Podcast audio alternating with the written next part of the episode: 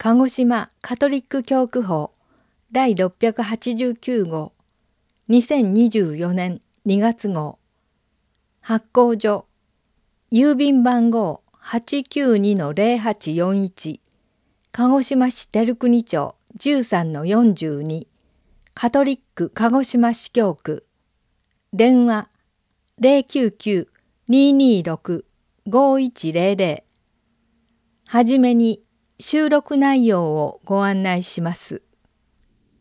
一面から同票。2024年年間目標。洗礼の恵みに気づきそれを生きように。故国を離れ宣教師として生きたヨルダン・ハンマ神父が起点。不法。二面から生きる希望を持ち続けるウクライナにおける戦争体験。グレゴリオ聖歌は祈りの集い。一緒に神を賛美しませんか？カバーヤンセクション。三面から。イグナチオの霊装八。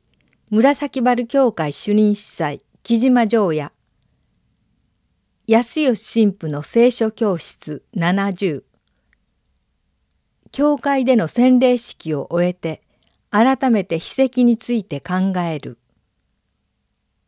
会と催し2月。4面から告別式でのお別れの言葉要約。ありがとう半馬神父様。四旬節愛の献金について。能登地震災害緊急支援募金受付開始送金先はカリタスジャパンと名古屋教区。子どもの広場お知らせ。以上の内容です。一面から同票クエリーテアウテムプリムム。レグヌムデイエトユスティティアムエイウス。まず神の国とその義を求めよ。2024年年間目標。洗礼の恵みに気づきそれを生きよう。に鹿児島教区司教中野博明。教区の皆様お元気でしょうか？今回は洗礼の恵みについてお話しします。イエスは宣教活動を始めるにあたって洗礼者ヨハネから洗礼を受けていたことは周知の通りです。マタイ3の13から17参照。神の子であるイエスにとって本来なら受ける必要のない洗礼ですが今は止めないでほしい。正しいことをすべて行うのは我々にふさわしいことです。と言われ洗礼者ヨハネの断りの弁を制しました。同情14から15節。つまりイエスはヨハネの洗礼は人間にとって正しくふさわしいことであるとの認証を与えたと解釈できます。したがって私たちは洗礼者ヨハネの洗礼の意味とイエスによる洗礼の内実を検証していきたいと思います。旧約時代の最後の預言者と称されるヨハネはイエスに洗礼を授けた人なので洗礼者ヨハネと呼ばれまたイエスの到来の前触れとして登場しているので先駆者ヨハネと呼ばれて尊ばれています。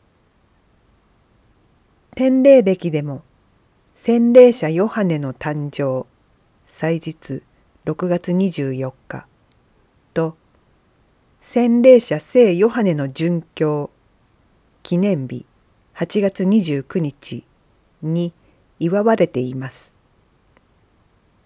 イエスの誕生と復活の記念に比べてあまり目立ちませんがそれでも太陽とその光を反映する月のような関係性を感じます。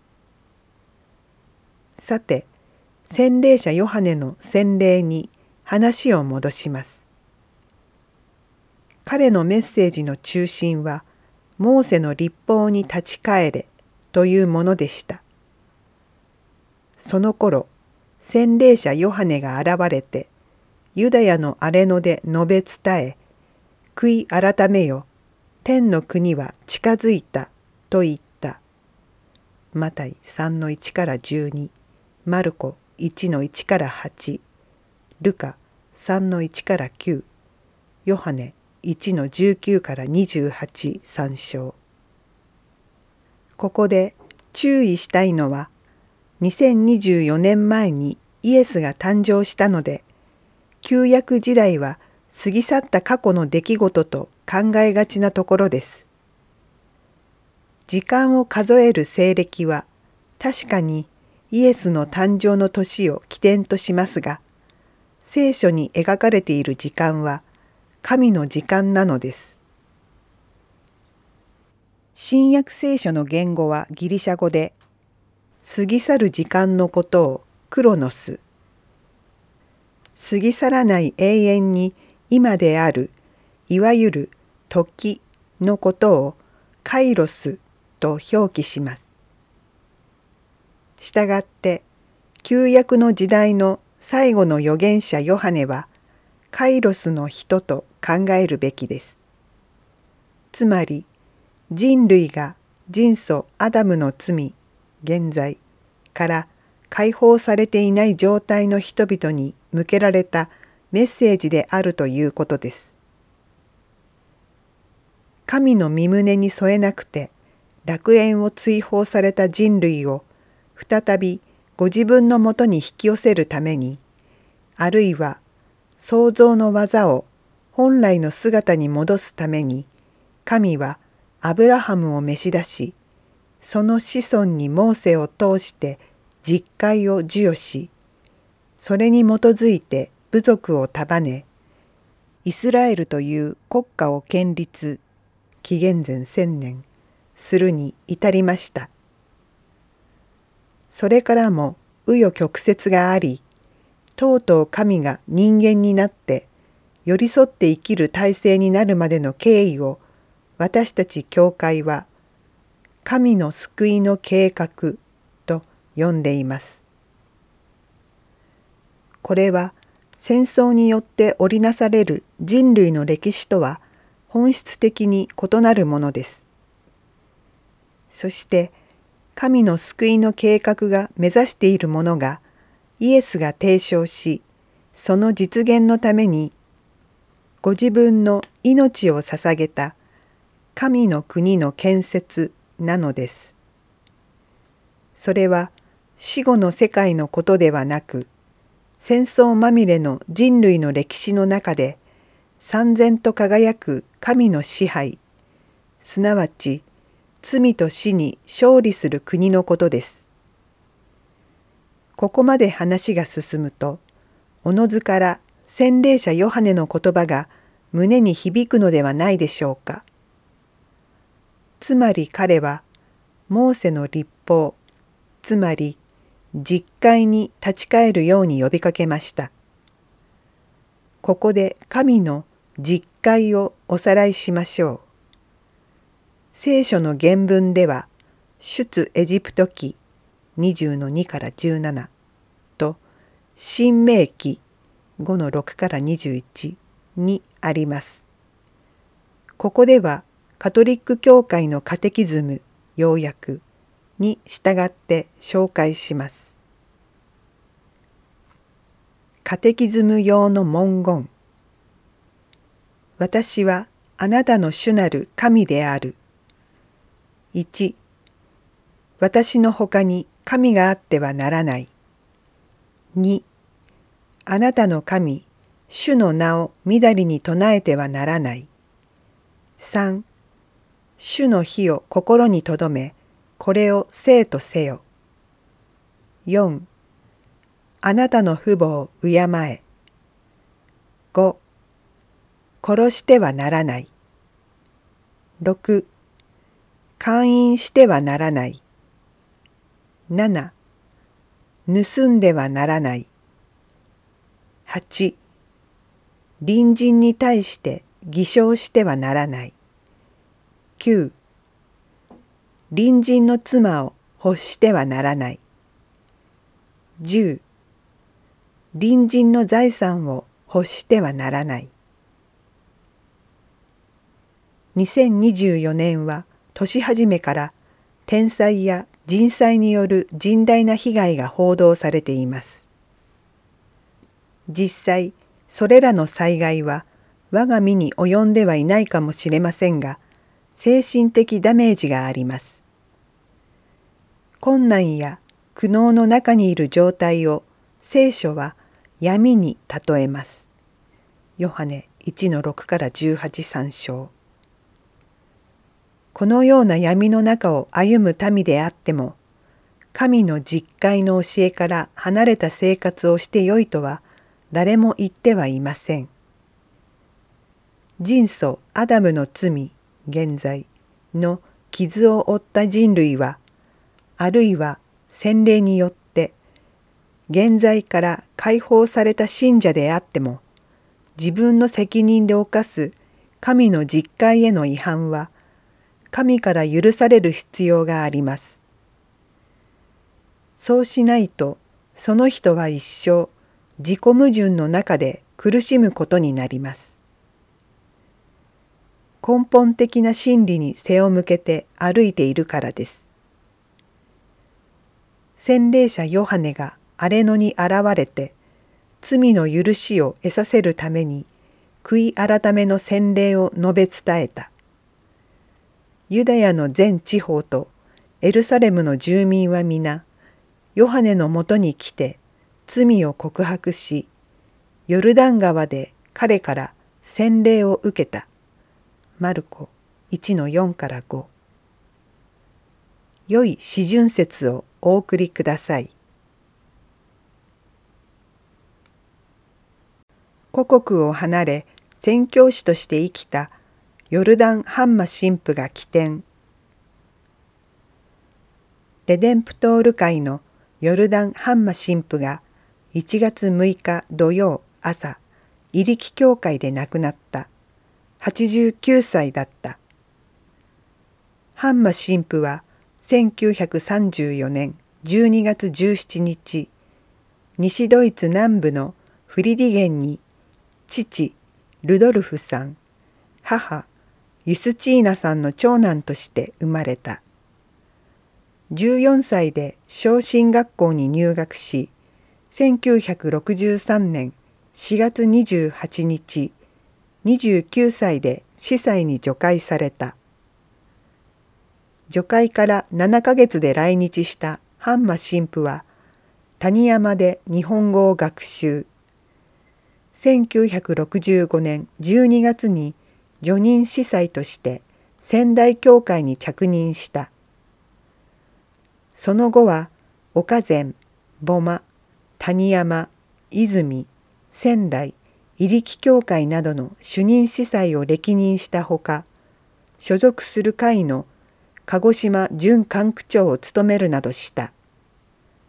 また、鹿児島教区における法務代理裁判官としても働いたほか、CLC 担当司祭として多くの信者に信仰に基づく生き方を指導してきた。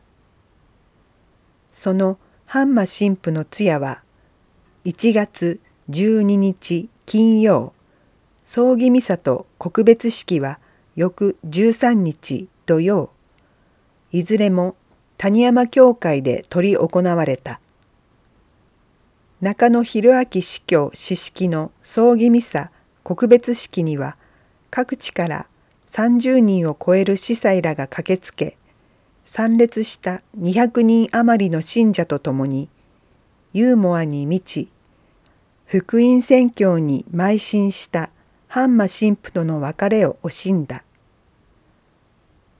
ミサで説教した中野司教は鹿児島のために60年以上働いてくれたハンマ神父の働きと人柄をエピソードとともに紹介しハンマ神父をはじめとするドイツ人司祭たちの宣教魂を受け継いでいきたいとした。ミサ後の告別式では信徒代表として谷山教会所属の天水真嗣さんがレデンプトール会を代表としてテオドル・メニッヒ神父が教区司祭を代表して郡山健次郎名誉司教が弔辞四面に要約を述べハンマ神父の人となりを紹介するとともに宣教に邁進した司祭の生涯を紹介しその意志を引き継ぐことを誓った。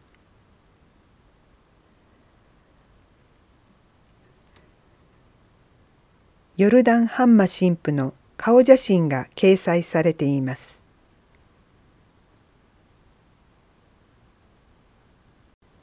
訃報久保利弘助祭